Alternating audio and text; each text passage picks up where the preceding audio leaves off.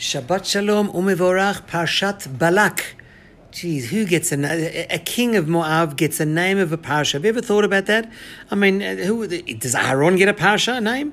No, Balak gets a parsha. Now, I can understand Pinchas, I can understand a sefer of Yoshua, but Balak, what's Balak? This evil king who wanted to wipe out the Jewish people. He gets a parsha named after him.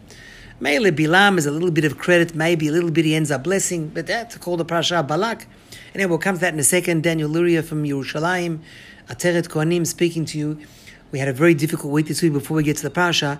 Uh, the vehicle that helps our new families that we moved into uh, the two new buildings in the Shiloah Heights uh, was firebombed. It's not the first car that was firebombed, but it's obviously a very significant one that has been firebombed. Maybe we'll get some money back from uh, from the government because it was a terrorist activity. Don't ask me how, but apparently they've already caught uh, two of the guys, uh, the Arabs that were involved in the terrorist activity, burning the the vehicle. Um, and uh, let's just hope that they are the right ones and that they will be put away for a uh, for a long time to send a message to other people. So uh, we do obviously need uh, more security vehicles and cameras and doors. It's one of those things. So if there's anyone out there that's listening to this and security is what speaks to you, then you be in touch with Ateret Kohanim because uh, uh, there's a lot to a lot to be done anyway, with the uh, the parsha, going back to my question about uh, calling it Balak, this, if you think about this whole parsha, uh, this has nothing to do with Am Yisrael, as in they're not involved. This is all something which is taking place outside of the realm of of uh, of, of Am Yisrael. It's not with Moshe, it's not with Aaron, it's not. It's something which is taking place elsewhere. It's not about who we are and what we're doing, miracles, plagues, Avram. No, this is something taking place outside. So who does it really affect? I mean, it's a very interesting and strange story, but one of the great things I love about it is the fact that you've got a non-Jewish king, king of Moab, that actually recognizes that the power of the Jewish people is in is in Hashem. That they can't be defeated unless you somehow do it within the spiritual world. If there's, uh, you know, God forbid, curses, which Hashem wasn't going to do under any circumstances because he, he loves his people. And no matter what happens to us over the generations, as we've, as we've seen, no matter what uh, enemy, no matter what empire, no matter what decrees, Hashem loves us too much, and there's no way we're going to be uh, wiped out. Uh, no way we're going to be cursed forever.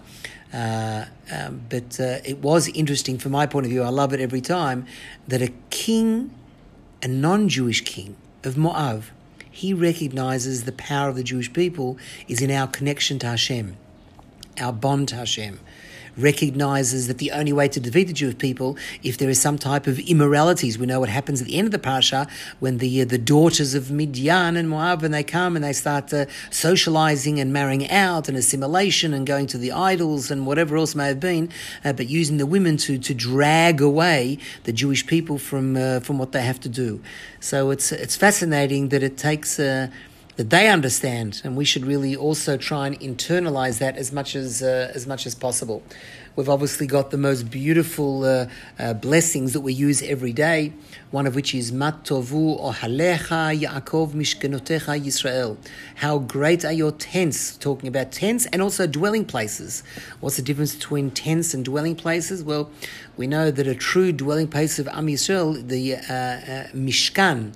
Uh, the dwelling place of Hashem uh, is also our own homes. The homes of Am Yisrael are only become something very special when we bring into this Mishkan the same root word, the Shekhinah when we become neighbors, the shachen, when Hashem becomes our neighbor and we bring in Hashem to our tents, that's when they're all beautiful. Of course, the other thing about the parasha uh, where we're told that, uh, and it's meant to be a blessing, is that we aren't going to be reckoned amongst the nations. We are Am Yoshev, we are separate, we're not like all the other nations. We're not greater, we're not more superior, uh, but we are different. We have a role to play, and if we don't realize that and recognize or internalize that, if we think that we can become part of the nations of the world, then the nations of the world will turn around and spew us out at some point in time. So um, there's a lot a lot to be said about that. Um, now's not really the time for it. Uh, but I, the only thing I will say is that we are a unique nation, uh, but a nation and a religion. We're not to assimilate, and there's nothing wrong with being separate. There's nothing wrong with being different. Uh, in fact, Maybe our success is only when we are different. We saw what happened when there was the emancipation and the enlightenment, and suddenly we went from the, the shtetls and the ghettos uh, into the regular society where we, some people threw off the shackles of their religion, of their Jewishness, and wanted to look like, be like, wanted to, uh, to be exactly like the Goyim that's when eventually the goyim turn around and say, "No, you aren't like the goyim. Don't pretend that you're a goyim." The anti-Semitism rises and rears its ugly head.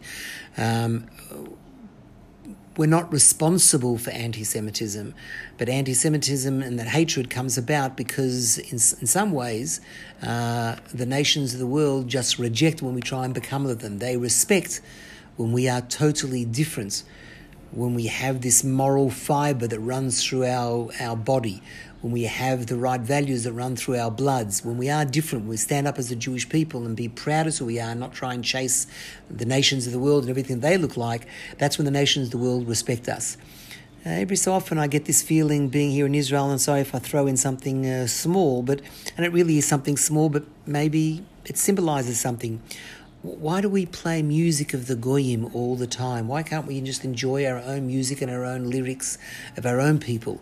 Why should there be this desire to be just like what's happening in Europe and just like what's happening in America and the chase after the materialistic things of uh, uh, the various big uh, chains and fashions? And we are our own people with our own values and our own beauty.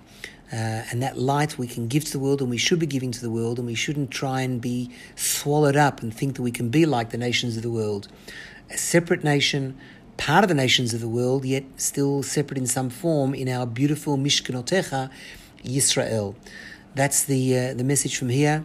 Finally, um, for those that want to be involved, and I'm speaking now on behalf of Ateret Kohanim Israel, as opposed to uh, American Friends of Ateret Kohanim, for those that want to be involved in very, very important deals that are unfolding. We have Arabs that are ready to hand over the key today. Uh, and I would like to oblige. So if you know of people that have got a Yerusha, sold out their holdings, have got money, and are wanting to do something special for Am Yisrael, uh, the future of Yerushalayim can be shaped by us, by you, leaving a legacy, doing something special to last for generations. There are real things on the table, and we need you. So, Shabbat Shalom, everyone. Until next week.